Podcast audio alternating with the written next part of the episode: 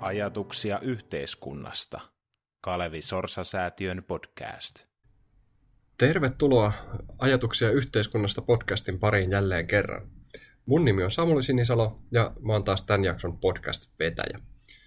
Tällä kertaa meillä on kuitenkin vähän erilainen jakso kuin yleensä. Nyt ei haastatella ketään podcastia varten, vaan tämänkertainen jakso on ympäristökäsikirja kuntapäättäjille ja kaikille muille teoksen julkistustilaisuus. Kirja julkistettiin ensimmäinen maaliskuuta ja meillä oli kirjan kirjoittajista kolme päässyt paikalle julkistustilaisuuteen keskustelemaan aiheesta ja nyt me kuullaan se keskustelu käytännössä kokonaisuudessaan läpi. Mukana on siis Paavo Järvensivu biostutkimusyksiköstä, Jari Lyytimäki Suomen ympäristökeskuksesta ja Orsi-hankkeesta sekä Eero Vainio Raision kaupungin johtaja. Valitettavasti paneeli typistyi All Mail-paneeliksi ennakoimattoman sairastapauksen vuoksi, mutta sen kanssa jouduttiin tulemaan toimeen. Itse kirjahan käsittelee sitä, miten ilmastonmuutokseen, luonnon monimuotoisuuden vähenemiseen ja kestävään kehitykseen tulisi vastata Suomen kunnissa. Siinä on kattavasti tutkijapuheenvuoroja sekä itsenäisistä tutkimuslaitoksista että yliopistoista. Sen lisäksi on asiantuntijapuheenvuoroja ministeriöistä ja järjestöistä sekä kun, kokeneen kuntapäättäjän ja kunta, kunnan viranhaltijan puheenvuoro. Sen lisäksi kaikki kirjassa esitetyt toimenpiteet on koottu tiiviiksi listaksi sinne kirjan loppuun, mistä jokainen voi käydä katsomassa, että mitä omassa kunnassa voitaisiin seuraavaksi tehdä ja ruksata sen sitten valmiiksi, kun se on tehty ja siirtyä seuraaviin tavoitteisiin. Lisätietoja löytyy Sorsa-säätiön verkkosivulta www.sorsafoundation.fi, mutta kirjat itsessään joutuu tilaamaan intokustannuksen verkkokaupasta. Sen pidemmittä puheitta lähdetään kes- kuuntelemaan, mitä julkistustilaisuudessa keskusteltiin.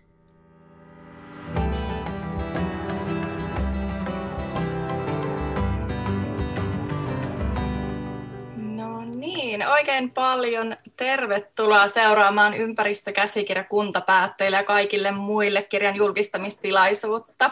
Mun nimi on Emmi Julia Lepistö ja mä oon tältä Intokustannukselta. Ja ihan alkuun haluan sanoa kaikille, että mikäli siellä herää jotain kysymyksiä tämän tilaisuuden aikana, niin laittakaa ihmeessä joko sinne Zoomin chattiin tai sitten tuonne Facebookin liven kommenttiosioon. Mutta tervetuloa minun puolesta. Mä siirrän puheenvuoron kirjan toimittaja Samuli Sinisalolle. Eli tervetuloa Samuli. Yes. Kiitoksia. Kiitos kaikille, jotka olette tänään päässeet tänne paikalle. Suuret kiitokset kirjan kirjoittajille ja erityiskiitokset vielä niille kirjoittajille, jotka tänään on päässyt keskustelemaan tästä aiheesta.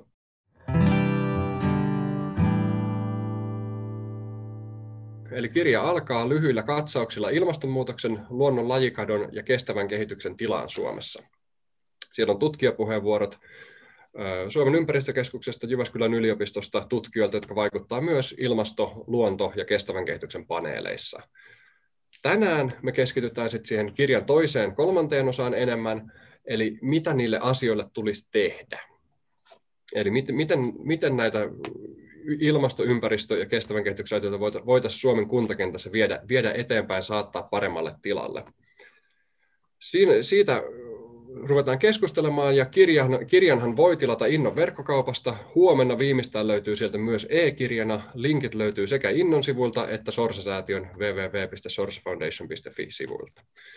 Ja nyt vihdoin. Meillä on täällä, aloitetaan Paavo Järvensivu. Sä oot tutkija biostutkimusyksiköstä. Eli haluaisitko ensin esitellä itseäsi ja työtäsi muutamalla lauseella?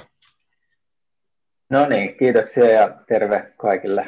Mä oon tosiaan väitellyt aikoinaan Aalto-yliopiston kauppakorkeakoulusta ja sitten vuodesta 2015 lähtien työskennellyt monitieteisessä BIOS-tutkimusyksikössä. Ja BIOShan tutkii ympäristö- ja resurssitekijöiden vaikutuksia suomalaiseen yhteiskuntaan ja samalla me pyritään parantamaan päättäjien ja kansalaisten ennakointikykyä erityisesti näissä aiheissa. No itse mä olen tässä monitieteisessä tutkimustyössä viime aikoina keskittynyt erityisesti ekologisen jälleenrakennuksen poliittiseen talouteen ja kulttuuriin, eli, eli miten tämmöisiä laajoja yhteiskunnallisia siirtymiä voidaan ohjata mielekkäällä tavalla. meidän päähuomio on ehkä ollut valtiotasolla, mutta, mutta viime aikoina ollaan siirrytty yhä enemmän miettiin kuntien tasoa, joka on omanlaisensa mielenkiintoinen haaste. Yes. Sitten meillä on Jari Lyytimäki, tutkija Suomen ympäristökeskuksesta ja Orsi-hankkeesta. Haluaisitko myös esitellä itseäsi ja työtäsi lyhyesti? Terve vaan kaikille. Olen tosiaan, työskentelen Suomen ympäristökeskuksen ympäristöpolitiikkakeskuksessa ja voisin vaikka luonnehtia itseäni, että tällainen ympäristökysymysten yleismies, parikymmentä vuotta erilaisia tutkimushankkeita ollut tekeillä ja, ja tota, eri näkökulmista yrittänyt monipuolisesti ympäristön suojelua tarkastella. Ja tänään ehkä taustana erityisesti on tosiaan tällainen ORSI-hanke, jossa tutkitaan siirtymää ekohyvinvointivaltioon ja että mitä se semmoinen ekohyvinvointivaltio olisi. Ja sillä on omat kytkentänsä myöskin tietysti sitten kuntakenttään, että niistä ehkä tänään, tänään, tänään vähän jutellaan. Ja toinen tausta myöskin, että mä osallistun Suomen kestävän kehityksen asiantuntijapaneelin toimintaan yhtenä koordinaattorina siellä. Ja, ja se on kanssa tällainen oikein kiinnostava näköalapaikka siihen, että, että mitkä on sitten niin kuin ympäristökysymysten ja laajemmin kestävyyskysymysten yhteydet, synergiat ja ristiriidat tällaisista monimuotoisista lähtökohdista lähdetään. Yes. Ja sitten meillä on Eero Vainio, äh, Raision kaupunginjohtaja, ja sitä ennen sä oot toiminut kuntavaltuut, kunnan valtuutettuna Lahdessa. Et haluaisitko myös esitellä itseäsi ja työtäsi lyhyesti?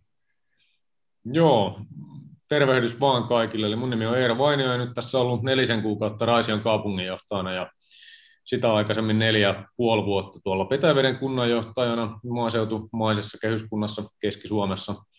Ja tota, mm, sitten sitä ennen ollut, ollut niin kuin virkamies, koulutukseltani on virkamies Tampereen yliopistosta, kunta- ja aluejohtaminen siellä pääaineena ollut. Ja sitten on ollut töissä eri kuntaorganisaatioissa, kaupunkiorganisaatioissa, strategioiden kehittämisen parissa, myös kestävän kehityksen ohjelmien ja sitten aikanaan kaukaisessa nuoruudessani politiikan puolella niin olin SDPn ympäristötyöryhmää vedin ja Lahden seudun ympäristölautakunnassa toimin, toimin puheenjohtajana. Ja olen kiertänyt sitten, sitten tuolla kaupunkien kestävän kehityksen seminaareista myös maailmalla ja YK kestävän kehityksen kokouksessa Riossa oli ja näin poispäin. Eli hyvin monissa eri rooleissa ollut, ollut näissä mukana ja päättäjänä aikana oli semmoinen joukkoliikenneaktiivi ja sitten sitten niin tota, esimerkiksi Petäjävedellä kuuluu tämmöinen niin metsä, metsähoidolliset kysymykset sitten, sitten rooteliin, ja jos yksityishenkilönä itseäni mietin, niin, niin, niin kyllä tämmöinen niin kuin ekologinen rakentaminen, perinteinen hirsirakentaminen, erilaiset metsähoidon periaatteet, tämmöinen eettinen, eettinen paikallinen kuluttajuus, tämmöisiä kysymyksiä paljon on tässä pyöritellyt ja pohtinut ja toteuttanut, ja myöskin etanoliautoilu on ollut, ollut tukemassa ja semmoisella ajamassa, ja ja näin poispäin. Et hyvinkin mielenkiintoinen ja tärkeä, tärkeä teema kyllä tällä hetkellä ja semmoinen hyvin, hyvin laaja, laaja-alainen tai ympäristöllinen kestävä kehitys. Joo. No ruvetaan keskustelemaan ja tosiaan rytmitellään keskustelua niin, että aloitetaan keskustella vähän sen jokaisen kirjoittajan luvuista tai puheenvuoroista tässä kirjassa ja aloitetaan Paavosta. Et sä esität tässä, että kuntien toiminnan tähtäimen muuttamiseksi pitäisi ottaa tämmöiset 15-30 vuoden ajalla ö, tapahtuvat kestävyyssiirtymät. Että tavallaan tämmöisestä lyhytjänteistä budjettitaloudesta lähdettäisiin miettimään laajemmin, että miten, miten kuntia viedään ö, kohti kestävyyttä. Niin mitä, mitä tällä oikeastaan tarkoitetaan? Haluaisitko avata tätä, tätä enemmän? Joo, mä koitan sitä lyhyesti avata. Ehkä otan askeleen taaksepäin sillä lailla, että, että että kun tässä kestävyyssiirtymä, äh, siinä on tietysti on niin laaja ja syvä kysymys, niin, niin voidaan, voidaan niin taustaksi sanoa, että, että kuntien, kuten koko yhteiskunnan toiminta on tällä hetkellä epäkestävällä pohjalla. Se voidaan todeta näin ikään kuin suoraan ja, ja rankasti, jotta päästään liikkeelle. Eli totta kai on taloudellisia ja erilaisia sosiaalisia hyötyjä ja tavoitteita on onnistuttu saavuttaa erittäin hienosti, mutta ne on sitten tähän mennessä saavutettu ympäristön kustannuksella liiaksi. Ja niin kuin monet varmasti tässä yleisössä tietää, niin, niin nämä laajat kansainväliset tiedepaneelit on vi, ihan viime vuosina on painottanut, että koska ilmasto- ja muissa toimenpiteissä on viivytelty niin pitkään, vuosikymmeniä, niin nyt ollaan siinä tilanteessa, että tarvitaan nopeita järjestelmätason muutoksia. Käytännössä on siis rakennettava energia, liikenne ynnä muut järjestelmät uusiksi niin, että voimme luopua fossiilisten polttoaineiden käytöstä ja vähentää merkittävästi myös muuta kuormitusta luonnolle. Eli tällaista niin kuin vähittäisten inkrementaalisten parannusten sijaan tarvitaan tällaisia murroksenomaisia hallittuja kestävyyssiirtymiä. Tämä on niin kuin se tutkijaviesti nykypäivänä. Ja näiden siirtymien perusajatuksena on siis, että tunnistetaan tämä lähtötilanne, mistä nyt lähdetään. Sen jälkeen hahmotetaan, mitä muutoksia näissä niin kutsutuissa sosioteknisissä järjestelmissä, eli, eli teknologiat ja ihmisten käytännöt, mitkä liittyy vaikka energiaan ja liikenteeseen, niin mitä muutoksia näissä järjestelmissä tarvitaan seuraavan 15-30 vuoden aikana suurin piirtein, jotta ilmastopäästöt ja muu kuormitus saadaan radikaalisti alas. Ja jos sitten mennään niin kuin lähemmäs tätä kuntien näkökulmaa, niin kunnissa kestävyyssiirtymät tietysti lähtee tietystä peritystä paikallisesta tilanteesta, joten kaikissa kunnissa tarvitaan oman näköisiä ratkaisuja. Ehkä niin kuin erittäin karkeasti voidaan ajatella, että kaupungeissa painottuu sähkö- ja lämmöntuotannon, liikenteen ja rakennetun ympäristön kaltaiset tekijät ja maaseudulla painotus voi olla enemmän vaikkapa ruoantuotannossa ja metsien ja muun, muussa maankäytössä. Ja, ja tota, tämä niin kuin, ehkä ihan ydinkysymyksiä on, että nyt sitten työtä ja investointeja on suunnattava näiden hyvin jär, systemaattisesti ja määrätietoisesti on suunnattava näiden järjestelmien muutokseen, tällaisen nopean ja vaikuttavan kestävyyssiirtymän aikaansaamiseksi. Ja tota, äh, ehkä niin kuin tär, tärkein tai ainakin tärkeimpien joukossa on se muutos, mikä johtamiseen liittyy sitten. Eli, eli tähän kestävyyssiirtymään johtamiseen liittyy, liittyy muutos, että ei lähdetä enää tästä vanhan, vanhan mallin kasvustrategiasta, vaan, vaan peräänkuulutetaan tällaista siirtymäpolitiikkaa. Ja, ja se taas lähtee tällaista tavoitelluista sisällöllisistä, siis hyvin konkreettisista muutoksista, mitä kunnissa ja näissä järjestelmissä tavoitellaan. Ää, niin kuin viittasit tuossa tuohon Samuli tähän budjettikysymykseen siitä budjettikeskeisyydestä pois siirtymiseen, niin nykyään painotetaan talouden kasvua, työllisyysasteen kasvua, julkisen velan tasapainottamista ja niin edelleen. Nämä tuntuu ohjaavan sekä kuntien että valtion todellisuutta hyvin pitkällä. Mutta nämä on, nämä on abstrakteja taloudellisia tavoitteita, ja tässä siirtymäpolitiikassa taas huomio siirtyy näihin sisältöihin, että minkälaista taloudellista toimintaa tavoitellaan, mitä työtä tarvitaan, jotta nämä siirtymät saadaan aikaiseksi, minkälaisia investointeja nyt tarvitaan ja niin edelleen. Tai vaikka minkälaisia innovaatioita nyt pitäisi synnyttää. Ja jos puhutaan tästä julkisesta velasta, niin siihen liittyvät riskitkin sit pitäisi ymmärtää suhteessa muihin riskeihin. Erityisesti riski, joka aiheutuu, jos me ei kyetä irtautumaan fossiilisiin polttoaineisiin kietoutuneesta teollisuudesta ja kulutuksesta. Tätä, tätä niin kuin sinänsä aika yleisötaso ja laajaa huomiota voidaan konkretisoida nyt niin kuin eurokriisin ja koronakriisin jälkeen. Me ollaan, me ollaan sellaisessa tilanteessa aika konkreettisestikin, jossa voidaan sanoa, että että rahasta ei ole pulaa, vaan, vaan oikeastaan oikean suuntaisista työstä, työpaikoista ja investoinneista, jotka johtaa meidät kestäville poluille. Ja miten tämä niin kuin laaja kehys sit näkyy kunnissa, kuntien johtamisessa, niin sitä voisi lyhyesti sanoa, että se on niin kuin poliittisen kamppailun tulosta, että miten me saadaan sieltä EU Green Dealista ja Suomen tason ratkaisuista kuntiin sellainen tilanne, jossa, jossa näitä kestävyyssiirtymiä voidaan, voidaan määrätietoisesti alkaa toteuttaa ilman, että on sellainen tunne, että ne oikeastaan rahaa on niukalti, meidän pitää leikata ja miettiä sitä kautta tulevaisuutta, eikä niin, että päästäisiin miettimään niin kuin aidosti näitä sisältöjä ja panostaa siihen, että nämä muutokset saadaan aikaiseksi. Tämä näin lyhyesti. Kyllä. Pitäisikö meidän vielä koittaa konkretisoida sitä, että mitä nämä tämmöiset sisällöt voisi olla? Että sä sanoit, että se on työtä, eli voisiko se olla kunta asettaa tavoitteen, että kaikki kunnan henkilöt on, tai asukkaat on, on, on työ, töissä jossakin, vai, vai minkälaisia niin esimerkkejä tämä voisi olla ihan tämmöiset tällainen ihan käytännön tasolla? Joo, no toi on tietysti vaikea kysymys, kun, kun puhutaan niin, kuin niin moninaisesta kentästä niin kuin Suomet, Suomen sadat kunnat. Mm. Äh, mutta tota,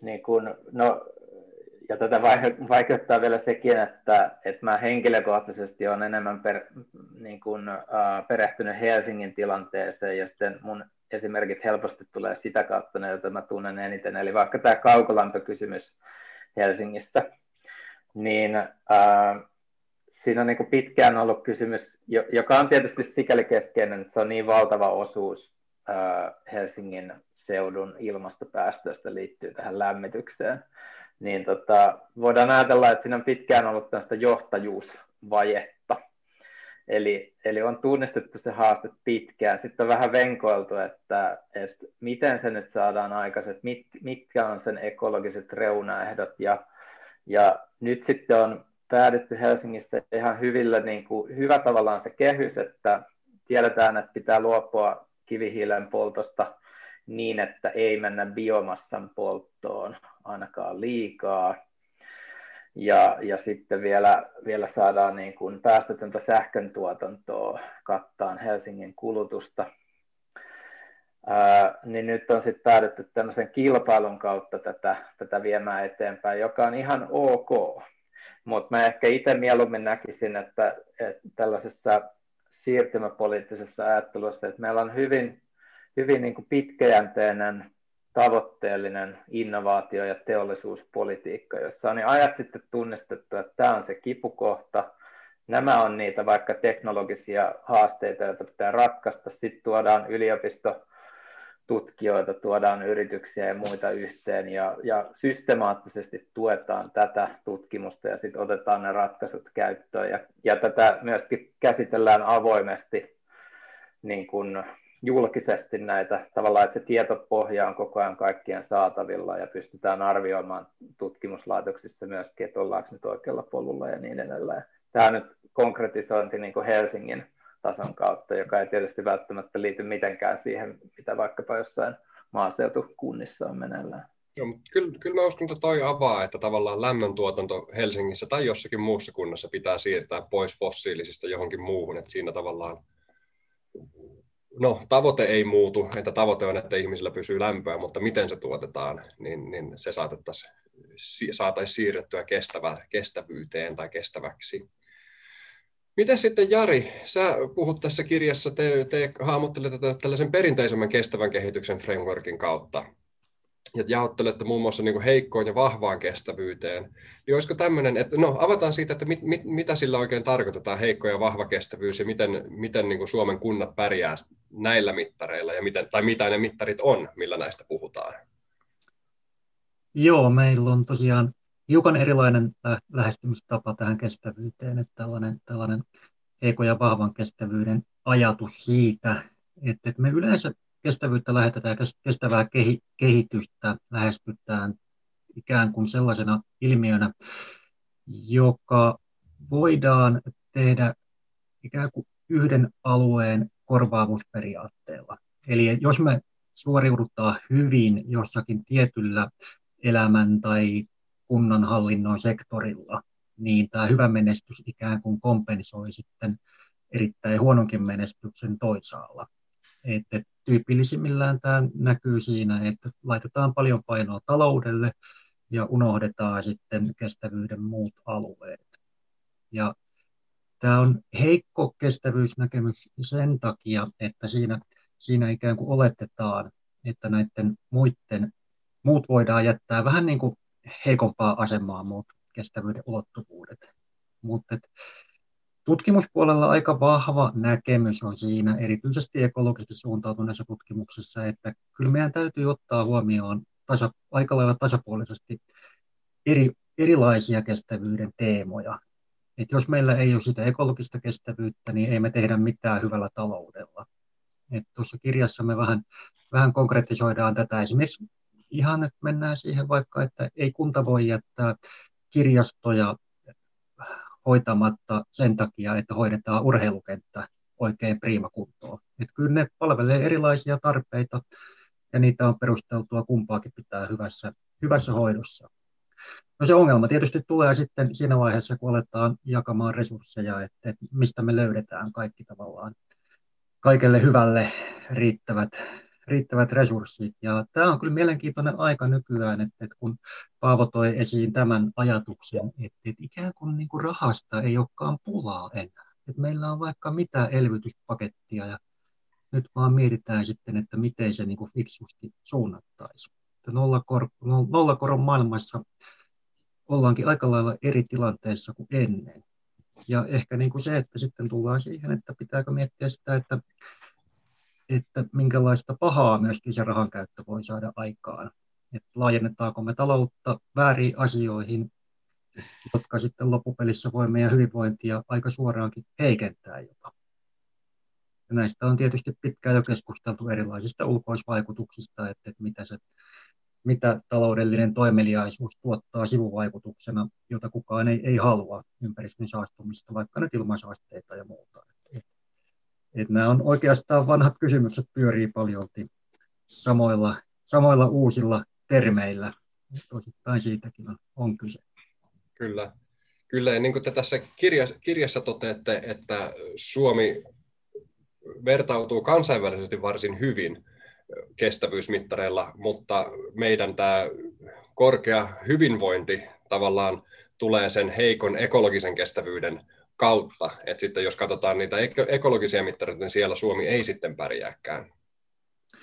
Näin se monessa suhteessa on, vaikka tätäkin kuvaa hiukan monimutkaistaa se, että kyllähän me on tehty paljon ympäristön eteen. Että, että on, on puhdistettu päästöjä, ja, mutta se on nimenomaan tällaista piipunpääteknologiaa, että me hoidetaan tätä lähiympäristöä hyvin monella tavalla, vaikka käytetäänkin paljon resursseja, mutta sitten samaan aikaan vähän huomaamattakin ulkoistetaan niitä ympäristövaikutuksia muihin maihin.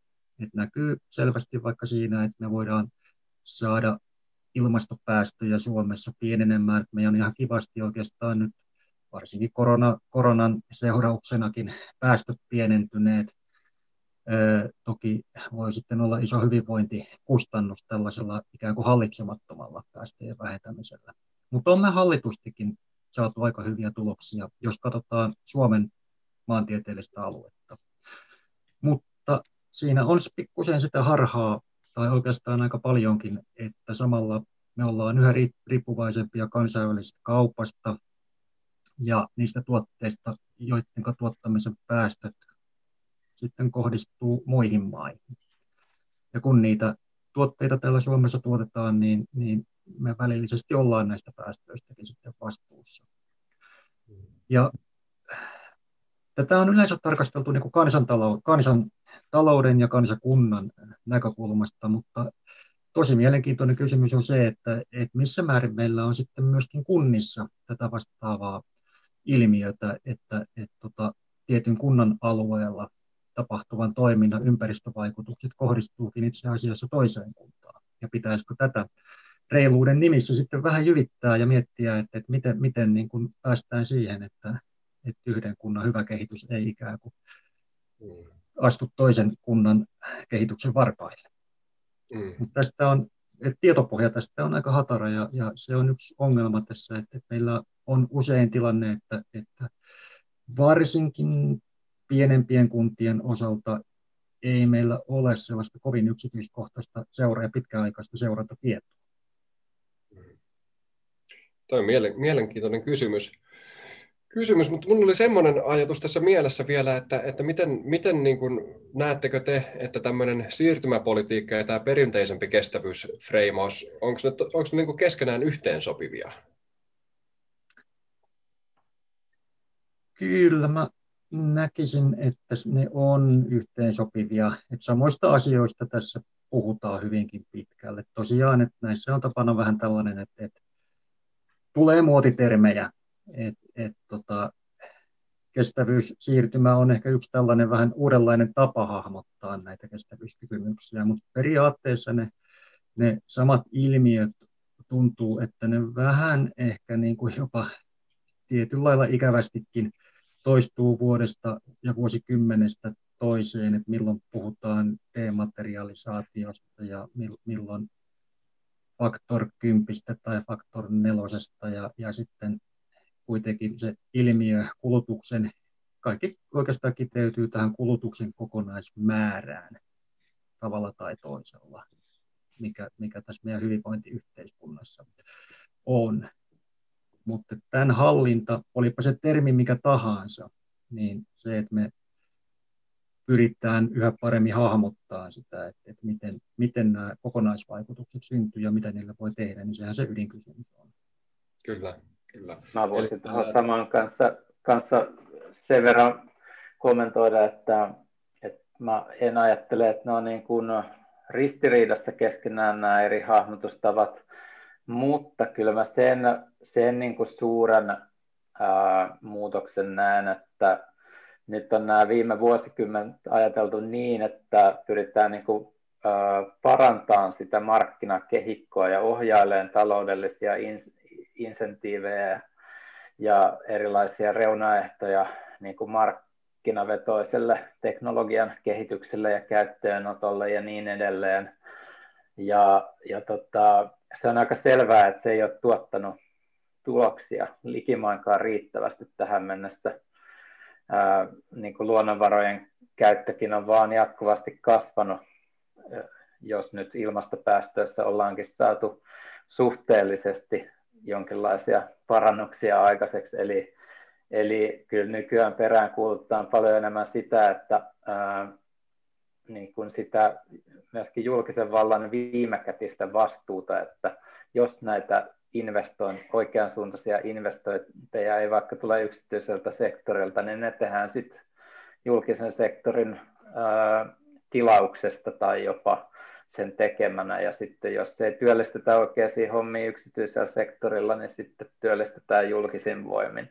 Ja, ja, tota, ja tarkempaa sääntelyä niin kuin ohjausta myöskin jos ajatellaan ihan tästä niin kuin pitkäjänteistä teollisuuspolitiikkaa, niin se keskustelun täytyy mennä siihen, että ei juhlita mitä tahansa uusia työpaikkoja tai tehdasavauksia, vaan pitää olla ihan selkeä suunnitelma siitä, että mitä tänne nyt sitten tavoitellaan ja mitä, mitä ei tavoitella. Ja sen, avoimen, sen keskustelun pitää olla avointa ja ne pelisäännöt pitää olla selkeitä, että niiden ekologisten reunaehtojen pitää päästä mukaan ton tason keskusteluun, missä ne ei ole vielä, vielä niin kuin missään nimessä ollut.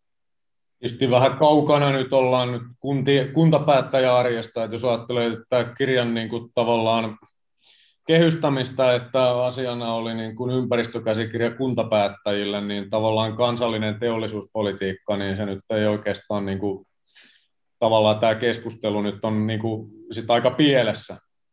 Nyt siis niin kuin ihan asiaa puhutaan tässä koko ajan, mutta ja sitten vähän kyllä niin kuin opponoisin tähän, että että, että onko kukaan toiminut ja kuka ei, niin jos otetaan, kunnatkin on vaikka suuria metsänomistajia, jos katsastellaan vaikka metsähoitoyhdistyksiä, mitkä perinteisesti hallinnoi metsiä, niin siellä on monessa metsähoitoyhdistyksessä edelleenkin on vaikeuksia sieltä saada esimerkiksi jatkuvaan kasvatukseen liittyviä apuja tai näkemyksiä. Sitten jos katsotaan, miten viimeisen kahden, kolmen vuoden aikana Metsä Group, UPM ja Enso ovat muuttaneet omia metsähoito-ohjeistuksia, joissa on siirrytty siihen, että sinne lehti, lehtipuita halutaan lisätä ja istuttaa sekametsiä, niin siellä ollaan paljon edellä niin kuin keskimääräisiä niin kuin metsänomistajia, metsähoitoyhdistyksiä. Et kyllä, niin kuin, kyllä monella, monella puolella niin tavallaan se niin kuin yrityspuolella on herätty ja kuluttajapuolella se lähtee myös sitä kuluttajakysynnästä. että, onko, onko niin kuin kirjapainopaperilla FSC-sertifikaatit, että saadaanko edes sitä niin kuin sertifioimatonta puuta kaupaksi niin poispäin. Ja sitten tämä liittyy muutenkin sitten kyllä mun mielestä tähän, että, että, että kyllä niin kuin kaupunkilaiset, kuntalaiset, kansalaiset on monessa kohtaa mielestäni niin kuin paljonkin edellä sitä, mitä meillä vaikka julkissektorin toimijat tekee. Että ei esimerkiksi päästökauppa, siitä varmasti aletaan keskustelemaan, ei niinkään siitä, että julkissektori asettaisi niin kuin sitä päästökauppaa nyt sille yksityiselle sektorille, vaan että kyllä se kysymys niin kuin alkaa lähteä näin päin, että koska niin kuin se julkissektori alkaa sitten lähteä siihen päästökauppaan mukaan. Että tavallaan mä vähän kääntäisin niin kuin tätä, tätä keskustelua siihen niin kuin sellaisesta vähän niin kärjistäen paha yksityinen, niin kuin hyvä julkinen, niin kuin, vähän niin kuin toisin päin, että tota, kyllä, kyllä tavallaan vanhojen, vanhojen niin kuin byrokratioiden ja pysyvyyttä edustavien organisaatioiden, mitä ollaan, niin pitää, pitää myös elää, elää niin kuin ajassa ja, ja lähteä niin kuin rohkeammin sitten näihin kaikkeen tähän mukaan, mistä nyt tässä puhuttiin. Heitän, palataan tähän, tähän tota, seuraava pallo tulee Eerolle, mutta vielä ennen, ennen sitä niin mä haluan vielä mainita että tässä Jarin, Jarin luvussa niin hahmotellaan kunnille tämmöistä kuutta polkua kestävyyteen, että ku, kuudella sektorilla on ruoka, energia, kaupunkiseutujen kehitys, luonnonjärjestelmät, kestävä talous ja ihmisten hyvinvointi. Et jos Jari näitä haluaa avata vai pääsetäänkö me Eero vauhtiin? No ihan, ihan lyhyesti voisi sanoa, että tosiaan tämän kestävyyspaneelin puitteissa on, on tällaisia hahmotettu kuusi tällaista niin kuin, ikään kuin alasysteemiä, joiden kautta, kautta kestävyyteen voitaisiin askeltaa. Ja tässä ehkä niin kuin ihan lyhyesti vaan se pointti, mikä meillä on, että yhdelläkään näistä poluista ei ole varaa pysähtyä. Että se kehitys voi olla hiukan eri tahtista ja sen pitääkin olla esimerkiksi eri kunnissa eri nopeudella tapahtuvaa. Mutta että ei me missään voida ajatella niin, että, että tota, voitaisiin jättää vaikka kokonaan energiakysymykset miettimättä, koska meidän kunnassa energiankulutusta esimerkiksi ei ole isoja voimaloita tai vastaavaa vaan että, että kyllä nämä haasteet on niin isoja, niin kuin tuossa Paavon aloituspuheenvuorossakin tuli, että sellainen tavallaan hiljas, hiljakseen etenevä hyvä kehitys ei vaan enää riitä. Meidän pitää astella kokonaisuudessa aika ripeästi, mutta toisaalta sitten samalla myöskin pitää huolta siitä, että, että nähdään ne niin kuin oleellisimmat hyvän kehityksen loikkapaikat kussakin kunnassa. Että, että mitä voidaan tehdä niin missäkin kunnassa tehokkaimmin. Ja tässä nimenomaan on, on niin kuin, oikeastaan yhdyn tuohon Eeron kommenttiin siitä, että, että ei meillä enää ole sellaista asetelmaa, että olisi niin joku kategoria niin kuin huonoja toimijoita ja hyviä toimijoita, että, että paha, paha yksityinen sektori ja hyvä julkinen sektori, että ei sellaista tosiaan ole olemassa, että, että kyllä, kyllä se koko skaala löytyy, että meillä on on ripeitä ja laiskoja kaikilla sektoreilla. Et kyse on siitä vaan, että, että miten me saadaan kiritettyä sitä sitten ripeää menoa parhaimmalla tavalla. Joo. Onko Eero, miltä tämä kuulostaa noin niin kunnanjohtajan ja kunta, kunnan, kunnan arjen näkökulmasta? Että mi, mitä tapahtuisi, jos sä tällä viikolla menisit siellä Raision kuntapäättäjien ja viranhaltijoiden kanssa keskustelemaan, että otetaan, otetaan tämmöiset tota, siirtymäpolitiikka tai vahva kestävyys nyt Raision toiminnan suunnittelun lähtökohdiksi, niin, niin mi, mitä tapahtuisi? Kyllähän se visio, visio tavallaan on, on siellä taustalla oltava, mutta että ei se, että 30 vuoden siirtymäpolitiikka, niin, niin, niin sehän on ikuisuus politiikan aikajänteessä ja niin kuin tänä päivänä kuntajohtajienkin niin kuin urien työsuhteiden pituuksissa ja ihan kaikin puoli, mutta sitten niin tavallaan, että itse näen ikään kuin, että se liike on tärkeintä.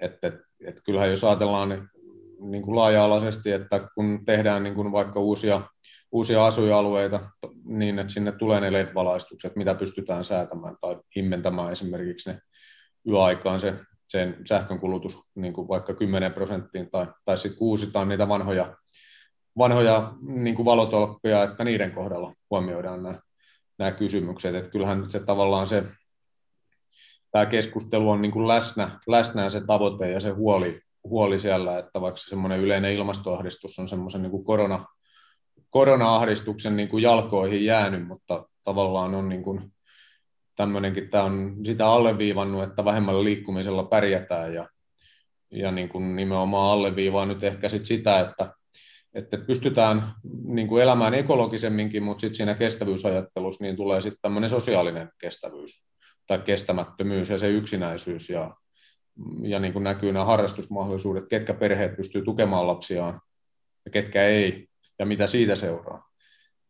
Et, et, ja sitten tavallaan tietynlaisessa Maslowin tarvehierarkiassa niin lähden siitä, että nämä niin kuin ympäristönäkökulmat kuitenkin, niin ensin ihmiset miettii sitä, niin kuin me ihmiset mietimme sitä, että onko ruokaa, onko työtä, sitten mietitään sitä ympäristöä.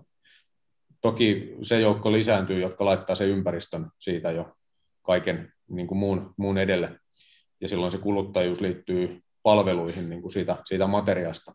Ja tämä muutos on tavallaan niin kuin, niin kuin nopeampaa kuin miten sitä pystyy, pystyy edes näkemäänkään. Mutta ehkä itsellä niin pääviestinä, että kaupungissa pystytään tekemään niin kuin ihan valtavan paljon, valtavan monipuolisia asioita. Kaupunkilaiset pystyy tekemään, yhdessä pystytään tekemään. Ja sitten jos ajatellaan tähän teollisuuspolitiikkaan, mihin äsken kommentoit, että kansallinen teollisuuspolitiikka on niin kuin liian kaukana kuntapäättäjäarjesta, ja niin se onkin, mutta toisaalta jos katsotaan, että niin kuin George Bush nuoremman aikana jenkkipolitiikassa, niin Yhdysvalloissa osavaltiot eteni ilmastotyössä ja ympäristöpolitiikassa huomattavasti nopeammin kuin sitten taas Yhdys, Yhdysvaltain liittovaltio. Eli tavallaan kyllä niin kuin sillä on suuri merkitys, että mitä tutkijat tekee, mitä tutkijat sanoo, miten ne edistykselliset kaupungit, mitä ne tekee. Et siinä niin kuin se heterogeeninen toimijoiden kenttä sitten kirittää toisiaan. Ja nyt nämä Kerttu Kotakorve huomenna tuleva Suomi Suomen luonto vuonna 2100, niin, niin, niin kyllä niin kuin lähtee ravistelemaan vahvasti sitä pohdintaa ja, ja se tietoisuus alkaa olla hyvinkin, hyvinkin vahvaa. Että, tota, ja vähän polemisesti sanoin, niin se Helsingin keskustelu, tietynlainen saamattomuus siellä, niin se on ihan oma lukunsa niin kuin verrattuna muuhun Suomeen. Että jos katsotaan niin kuin Lahden kaupunkia ja siellä, että on niin kuin jätteitä lajiteltu niin kuin syntypaikkaperusteisesti jo niin kuin hyvin pitkään, ja se on toiminut se kaukolämpö niin kuin hyvinkin ekologisesti siellä. Ja se on järkevää ja mielekästä, ja siihen linkittyy ympäristökasvatus, vihreä lippu, päiväkodit.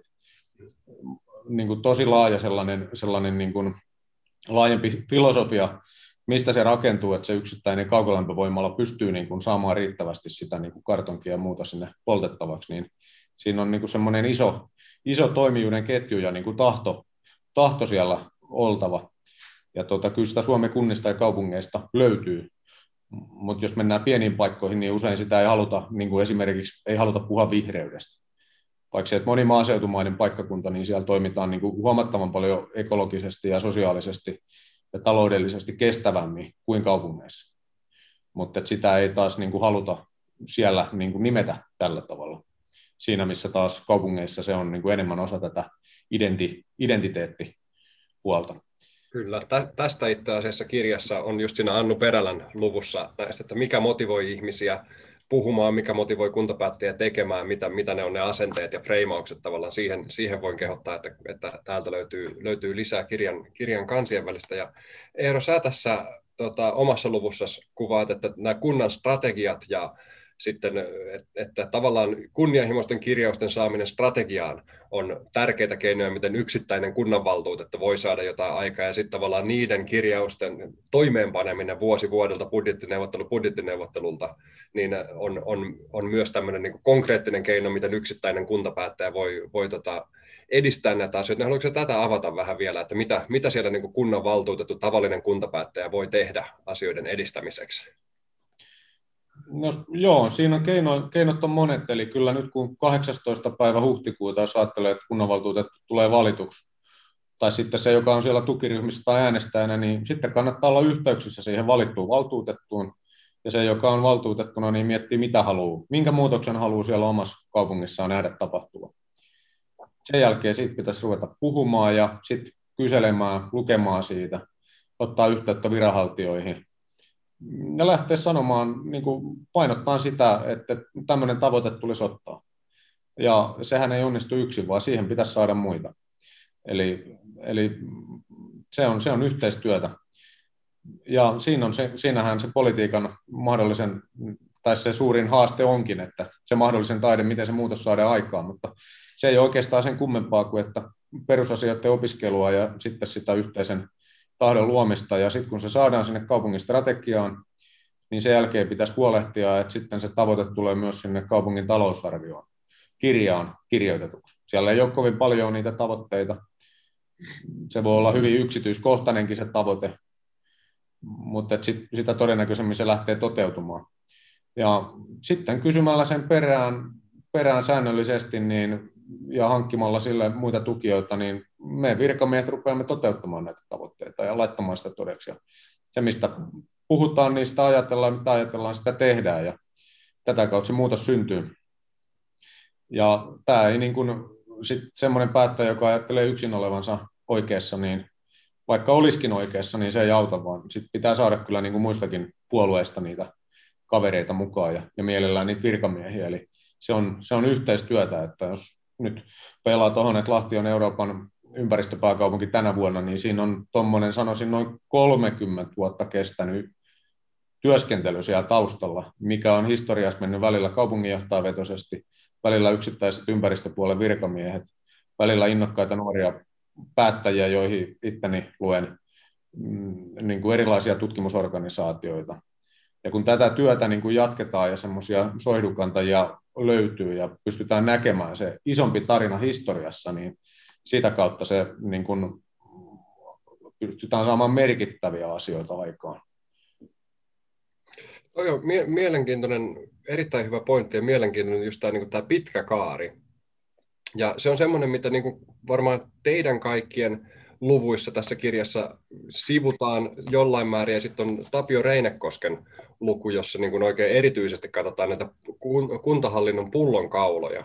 Ja yksi sen luvun niin kuin keskeisiä pointteja on, että tätä ympäristöhallinto pitäisi saada niin kuin erillisistä hankkeista ja erillisistä piloteista tuotua niin kuin osaksi sitä kunnan niin kuin jokapäiväistä ydintoimintoa, budjettisuunnittelua ja, ja, ja kaikkea.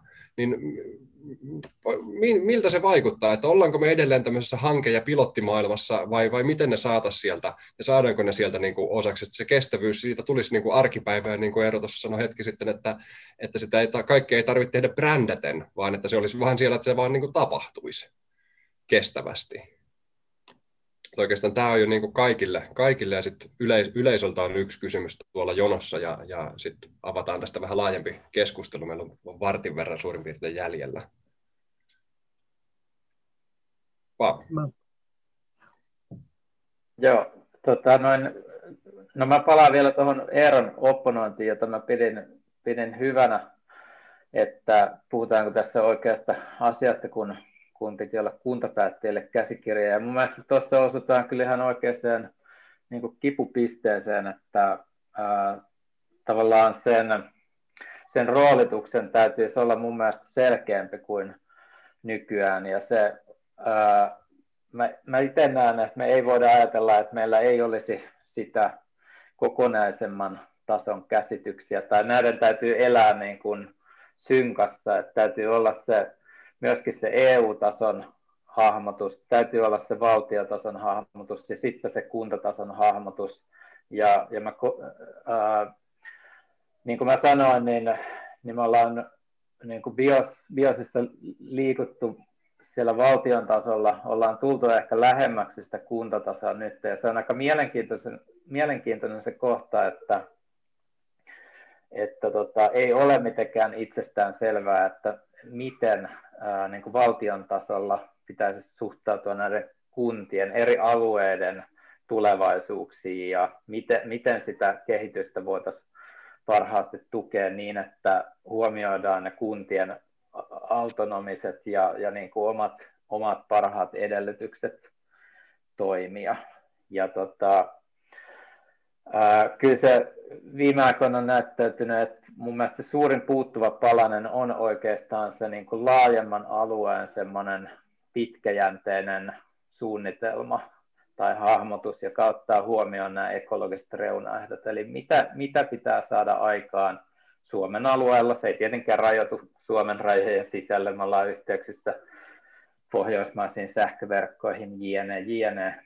Ää, mutta että ilman tämän tyyppistä kokonaishahmotusta on hankala myöskään kuntien, kuntien niin kuin positioida omaa toimintaansa suhteessa, suhteessa siihen kokonaisuuteen.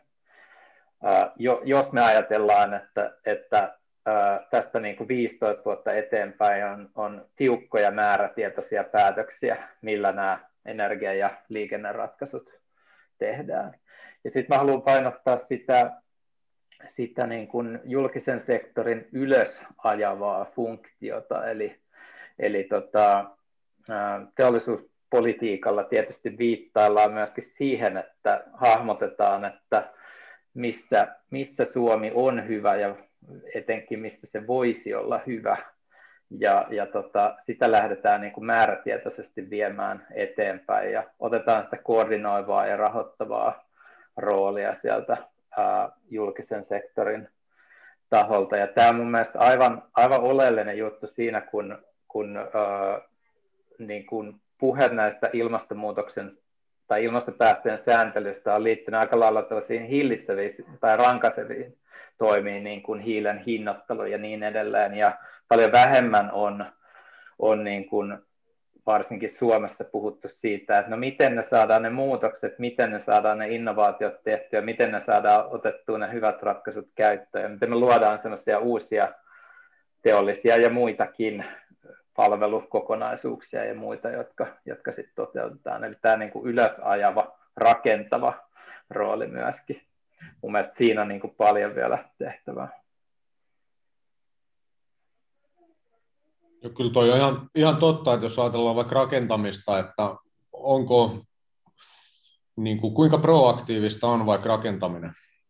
Että tehdäänkö sitä niin kuin, millä drivereilla tehdään, että jos ajatellaan sit vaikka miten esimerkiksi Kanadan, Kanadan maalla tehdään, niin on, on paljon niin kuin moni, monipuolisempaa esimerkiksi tämmöinen energiatehokkuusajattelu ja niin kuin sen sijaan, että täällä kaihtimet on ikkunoiden välissä, niin siellä ne on ulkopuolella ja pystytään niin kuin vähemmällä sähköllä tekemään sitä niin kuin luonto, luonnollisempaa ja yhtä tehokasta ilmanvaihtoa. Ja Suomessa on tavallaan ihan tämmöisiä pieniä kysymyksiä, niin kuin, että, että mikä on se vaikka se rakennusten elinkaari ja tarkastellaanko me vaan nyt sitten tätä, että, että, että tota, kuinka paksusti siinä on niin kuin styroksia siinä välissä, vai mietitäänkö me sitä, että onko se vielä 200 vuoden päästä pystyssä se rakennus ja terveellinen, ja onko se tarkoituksenmukaista. Että tavallaan tämmöistä, tämmöistä keskustelua ehkä itse kaipaisi, ja nimenomaan tässä tämä, mitä Paavo alleviivasi, tämä ylösajava voima, niin kyllähän julkisilla investoinneilla pystytään, pystytään luomaan niin kuin niitä tavoitteita, mutta sitten se, että siinä pitäisi olla se riittävän vahva niin kuin rohkeus, uskallus ja näkemys näkemys sitten siellä paikallisella tasolla, ja sitten vaikka se olisikin yksittäisellä virkamiehellä, kaupunginjohtajalla tai, tai sitten kuntatekniikan insinöörillä, mutta jos ei muilla olekaan siellä, tai toisinpäin, että se on siellä yksittäisellä valtuutetulla, mutta ei viranhaltijoilla, niin homma ei, homma ei etene, ja tässä on varmaan tämmöinen, niin kuin yleinen niin kuin osaamiskysymys, keskustelukysymys, että, millä, millä pitäisi pitäisi, pitäisi edetä, ja ja tota, siinä voi mennä niin kuin monella, monella tavalla kyllä varmasti päästä eteenpäin. Tämä vähän, vähän, vähän lonsoa nyt sitten tästä, tästä, mutta tietysti jos mietitään Suomessa noita, eli niin kuin MAL-sopimukset on isolla kaupunkiseudulla, nehän on hyviä systeemeille maankäytön, asumisen, liikenteen yhteinen kehittäminen valtion kanssa. Mutta sitten niin kuin laajemmalti, kun on ely-keskukset, eli elinkeino-, liikenne- ja ympäristökeskukset, jotka on valtion virastoja, niin niillähän on esimerkiksi liikenneratkaisuihin merkittävä ohjausvaikutus määrärahoihin. Ja sitähän ei oikeastaan kyseenalaistettu missään kohtaa. Niin ehkä voisin nyt tässä maaliskuun ensimmäisenä päivänä, jolloin Raisiossa on kahdeksan astetta lämmintä ja ruoha vihertää, niin, niin, niin voisiko sitä ajatella, että nämä olisikin sitten vahvemmin jopa tällaisessa demokraattisessa, lähidemokraattisessa poliittisessa ohjauksessa, vaikka maakunnan tasolla tai, tai kaupunkien seutu, kaupunkihallinnon tasolla tai kaupunkien tasolla, jolloin niitä liikennemäärärahoja esimerkiksi voitaisiin niin kuin liikenteen automatisaatioon, muuhun tällaiseen, tällaiseen niin kuin resurssitehokkuuteen tai uusiin käytäntöihin kenties ohjata. Mutta sekin vaatisi toki, että sitten näillä alueilla on se visio. Mutta koska ei nämä aina me myöskään, että, niin kun, että jos ministeriötasolta tulee se ohjaus, niin se jää usein niin kuin aika, aika köyhäksi eikä ollenkaan niin kuin tiedetä sitä moninaisuutta. niin kuin hyvästä, mikä hyvällä tavalla kunnista, kunnista löytyy, mitä vaan ei niin kuin ollenkaan kehystetä tähän niin kuin kestävyys- tai ympäristöteemaan, mutta mikä de facto on ekologista ja kestävää ja luonnon moninaisuutta tukevaa. Kyllä. Täällä on, mä nappaan yleisökysymyksen, joka on osoitettu Eero Vainiolle. Et mitkä olisivat suurimpia ja tarpeellisimpia kestävyyden muutoksia kaupungeissa? Millaisia muutoksia tekisit Raisiossa? No, Raisiossa olen ollut nyt neljä kuukautta, eli tota, en, en vielä niin kuin ihan, ihan niin kuin läpi osaa tätä kokonaan valaista. Yleisellä tasolla, jos mietitään kuntia, niin kyllähän se tuo joukkoliikenteen kehittäminen on yksi, yksi, yksi iso kysymys. Sitten tietysti lämmön tuotanto, sen ekologisuus, sitten sen tietysti ketjun ulottaminen, että onko ne, että onko ne sertifioituja metsiä, joista sitä niin kuin haketta hankitaan vai mitä tahansa metsiä. Tästäkin kannattaisi tilaajan niin kuin pohtia sitä, että mi, mistä metsistä sitä haketta otetaan. Jos ajatellaan sitä niin kuin rakentamista, niiden ekotehokkuutta, rakennusten kestävyyttä, monenlaisia, monenlaisia kysymyksiä. Sitten tietysti niin kuin ekologinen kestävyys, ilmastonmuutoksen hillintä, sieltä löytyy paljon mielenkiintoista ihan niin kuin viherkatoista lähtien, mitä esimerkiksi Saksan maalla ja Norjassa on paljon enemmän kuin täällä, mitkä niin kuin hidastaa sateita ja tuo viihtyvyyttä ja niin kuin vähentää riskejä. Et näkökulmia on hyvin monta, mutta jos mennään tähän raisioon, niin kyllä se täällä isosti, jos päästöjä ajatellaan, niin, niin, niin se on julkiset rakennukset, kaupungin rakennukset ja sitten nämä suuret liikennevirrat, mitkä menee kaupungin läpi niin, niin, niin näissä on niitä isoja, isoja tarkastelukohtia. Muutenhan kaupunki on tiivis ja kompakti, eli, eli sikäli palveluiden ja liikkumisen kannalta niin hyvinkin niin kuin tehokas, tehokas siinä mielessä, se maankäyttö täällä on tehokasta.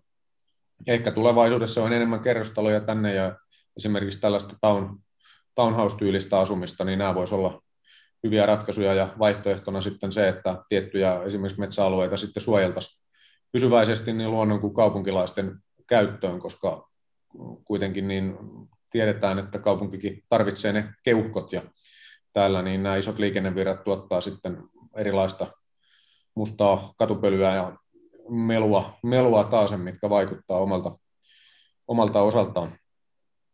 Että, tota, tämä ei nyt ollut kovin semmoinen kiteytynyt tämä vastaus. Mutta se, että ehkä näkisi, että tämmöinen ilmasto, paikallisen niin kuin ilmasto-ohjelman tai kestävän kehityksen ohjelman laatiminen osaksi tulevaa kaupunkistrategiaa olisi mielestäni se, mikä tarvittaisiin, jossa poliittisesti otettaisiin näihin kysymyksiin kantaa. Et alleviivaan sitä, että se ei ole kaupunginjohtajan tehtävä niin kuin linjata sitä niin kuin kunnianhimon astetta, että asfaltoidaanko vai suojellaanko akselilla, vaan että semmoinen hyvä yhteinen keskustelu ja semmoinen niin kuin riittävä strateginen kantauttava ohjelma että mitkä meidän paino, painopisteet on, on vaikka biodiversiteetin tukemisessa. Kyllä, ja sitä, sitähän nyt ratkaistaan sitten tulevissa kuntavaaleissa, että ket, ketkä poliitikot siellä päättää, päättää näistä ja asettaa sitä kunnianhimon tasoa. Mä nappaan toisen yleisökysymyksen, joka on täällä semmoinen, ja vastaan itse siinä välissä yhteen yleisökysymykseen. Eli täällä tota, nostetaan, että Jyväskylässä on, että kuinka lisätä hankintapuolelle ympäristökriteerejä. Jyväskylässä on koitettu edistää lähiruokaa, pienempien tuottavien ja lähileipomoiden mahdollisuutta pärjätä kilpailuissa, mutta hidasta ja vaikeaa on, kun hinta, hinta ja hinta on hankintakriteereinä.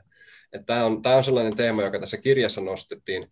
Useampi, useampi kirjoittaja mainitsi tähän näihin julkisiin hankintoihin, mutta täällä on toinen yleisökysymys, sillä välin kun panelistit miettii tätä, niin vastaan, että täällä on vinkkejä maankäytön suunnitteluun, kaavoittamista ja kaavoituspolitiikkaa, millainen kaavoitus on kestävää ja ekologista, niin täältä löytyy siihen myös tota, pointteja. Täällä on oma lukunsa Lauri Jääskeläinen ympäristöministeriöstä. Hän on kirjoittanut maanrakennuslain uudistuksesta ja siinä sivutaan vähän sitä teknistä puolta, että mitä siellä maanrakennuslaissa on ja sen uudistuksessa on tapahtunut. Ja sitten useammassakin kohdissa täällä on kirjan viimeinen osa on tämmöisiä toimenpidelistauksia, että mitä voidaan tehdä, niin täältä löytyy myös konkreettisia toimenpiteitä sekä liikenteeseen, rakentamiseen, rakennuksiin, että tota, tähän maankäyttöön ja kaavoitukseen. Että sieltä löytyy myös osa vastauksia tähän, tähän kaavoituskysymykseen. Mutta mitä te noista hankintakriteereistä pystyisitte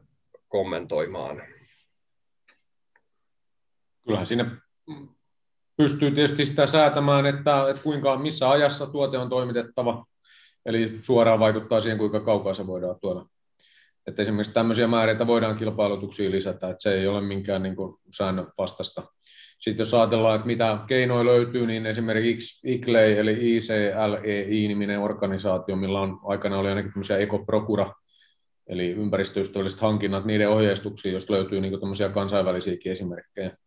Et kyllä sen niin kuin googlettamalla, niin kuin hakemalla, niin, niin, niin niitä löytyy eri, eri keinoja hankintojen lähelle tuomiseen tai ekologisuuteen, tai voidaan nimenomaan vaikka siihen hakkeeseen, niin voidaan määritellä se sertifikaatti, tai sitten tosi sertifikaatit ei aina, toiminta voi olla niin kuin kestävämpää ilman sertifikaatteja, ne, mutta jos, ei, niin kuin, jos tämmöistä kysymystä miettii, niin ne on ihan, ihan hyvä vaihtoehto.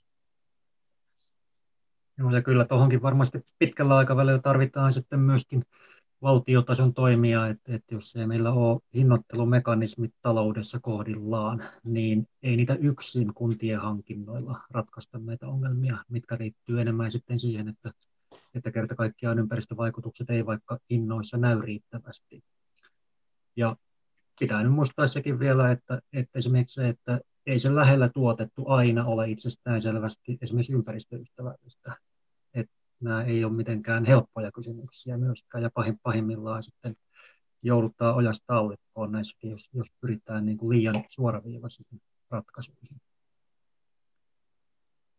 Tuollaisen niin kuin kestävyys, tai siis siirtymäpolitiikan ja kestävyyssiirtymien näkökulmasta näihin hankintoihin voisi kommentoida, että, että ehkä se on siis niin kuin pienemmissä kuvioissa tuommoinen niin kriteeristö on ihan ok lähestymistapa, mutta sitten jos ajatellaan niitä, miten hankinnoilla yhteydessä, niin kuin jos ajatellaan strategiset hankinnat, niin miten niillä tehdään tämmöistä, miten saadaan kaikki palikat osumaan oikein, jotta päästään eteenpäin näissä kestävyyssiirtymissä, niin kyllä se pitää olla aika laajasti hahmottunut juuri ne sisällölliset muutokset, että mitä niillä hankinnoilla nyt sitten tavoitellaan, minkälaista kaupunkikuvaa, minkälaista rakentamista, minkälaisia energiahankintoja jänee, että et ne kaikki on niin kuin kokonaisvaltaisesti mielekkäitä, eikä niin, että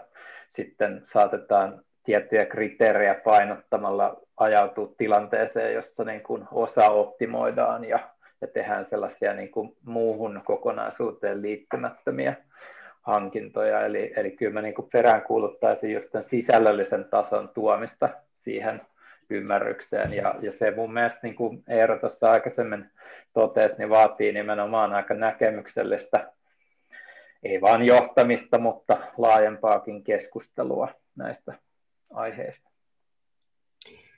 Yes, meillä rupeaa aika olemaan täynnä. Että mä kiitän yleisöä. Valitettavasti ihan kaikkiin kysymyksiin ei, ei niitä ei keretty nostamaan tässä mukaan. Kiitän panelista ja haluatteko vielä sanoa viimeisiä sanoja tässä keskustelussa? Kiitos mun puolesta, että ehkä ihan loppukaneettina päättäisin tällaiseen, että näissä ympäristö- ja kestävyyskysymyksissä usein kun mennään, mennään ikään kuin vihastumisen kautta, että vastustetaan jotakin ja närkästytään, niin mitä jos kaikki yritettäisiin enemmän ihastua, löydettäisiin sellaista positiivista esimerkkiä, minkä kautta saataisiin aidosti asioita eteenpäin, että ei vihastumista, vaan ihastumista. Erinomainen pointti, kiitos. Joo, kyllä toi Jari, Jari sanoi on hyvin ja tota, ehkä itse viimeisenä sanoina niin kannustasin kaikkia, ei, ei, pidä, niin kuin, ei pidä vaipua apatiaan näissä ilmastokysymyksissä, eikä olla hällä väliä meiningillä, vaan ottaa se oma elämä, elämä niin kuin siinä, me tehdään joka hetki päätöksiä, mitkä merkitsee ja jokainen, jokainen päivä omassa arjessa, otetaanko me se pyörä vai auto, ostetaanko me kotimaista, ostetaanko me ulkomaista, ostetaanko me banaani vai lanttu, että tota, sit, sitä ajattelua vaan tuomalla niihin mukaan tekemällä sen ilon, ilon kautta, eikä nyt välttämättä liian, liian niin kuin puritaanista kuitenkaan, ja, ja tota, kannustamalla muita mukaan ja kysymällä, kysymällä keskustelemalla, niin kyllä se maailma vaan sillä, sillä konstein paranee, ja ja niin kuin haastamalla, haastamalla näkemyksiä ja miettimällä niitä omia, omia kantoja. Et tota, kiitos, kiitos paljon Samulille, Samulille tästä, tästä intokustannukselle. Tämä on tärkeää teemaa ja kuitenkin kunnissa se ratkaistaan hyvin paljon ihmisten arkia. Jos yritykset toimii ympäristöystävällisesti, mutta kaupungit ja kunnat ei, niin ei se silloinkaan ole se sen niin kuin asukas kansa, tai asiakas, asiakaskuntalaisen kansalaisen niin elämä ei, ei silloin ole niin hyvää, eikä se luontokaan sitten pärjää. Tai yhdessä eteenpäin. Kiitoksia. Mä voisin tässä vielä loppuviisastella kanssa sen verran, että mulla oli nämä kuntavaalit oikeastaan mielessä ja niihin liittyvä keskustelu, mitä nyt sitten ruvetaan käymään ja käymään, käydään totta kai koko ajan kuumana, niin, niin siihen liittyen, että pitäisi ymmärtää, että nämä ongelmat ja ratkaisut liittyy kaikki yhteen. Että, ää, ei voi olla niin, että ensin ratkaistaan jotain ja vasta sitten lähdetään näihin ympäristöongelmiin, että näitä ympäristöongelmia ei voi jotenkin vastakkain asetella suhteessa muihin juttuihin. Kyllä se niin on, että näillä kestävyyssiirtymillä, niin niillä sit voidaan luoda mielekkäitä työpaikkoja ja ylipäänsä luoda joku, joku positiivinen, ihastuttava visio tulevaisuudesta, joka sitten nivoo eri, eri tahoja yhteen ja, ja ylipäätään tuottaa tällaista turvallisuutta luovaa ilmapiiriä. Et näillä asioilla tehdään jotain ja voidaan tehdä ja, ja tota, mennään yhdessä niitä kohti. Kyllä, erinomainen pointti. Ja tosiaan vielä kirjaa on hyvin saatavilla. Kuntavaaleihin on hyvin aikaa, että jos tiedätte ketään, joka voisi tänä keväänä olla kiinnostunut tästä, niin vinkatkaa ja, ja tota, mennään tästä eteenpäin. Kiitoksia kaikille keskustelusta.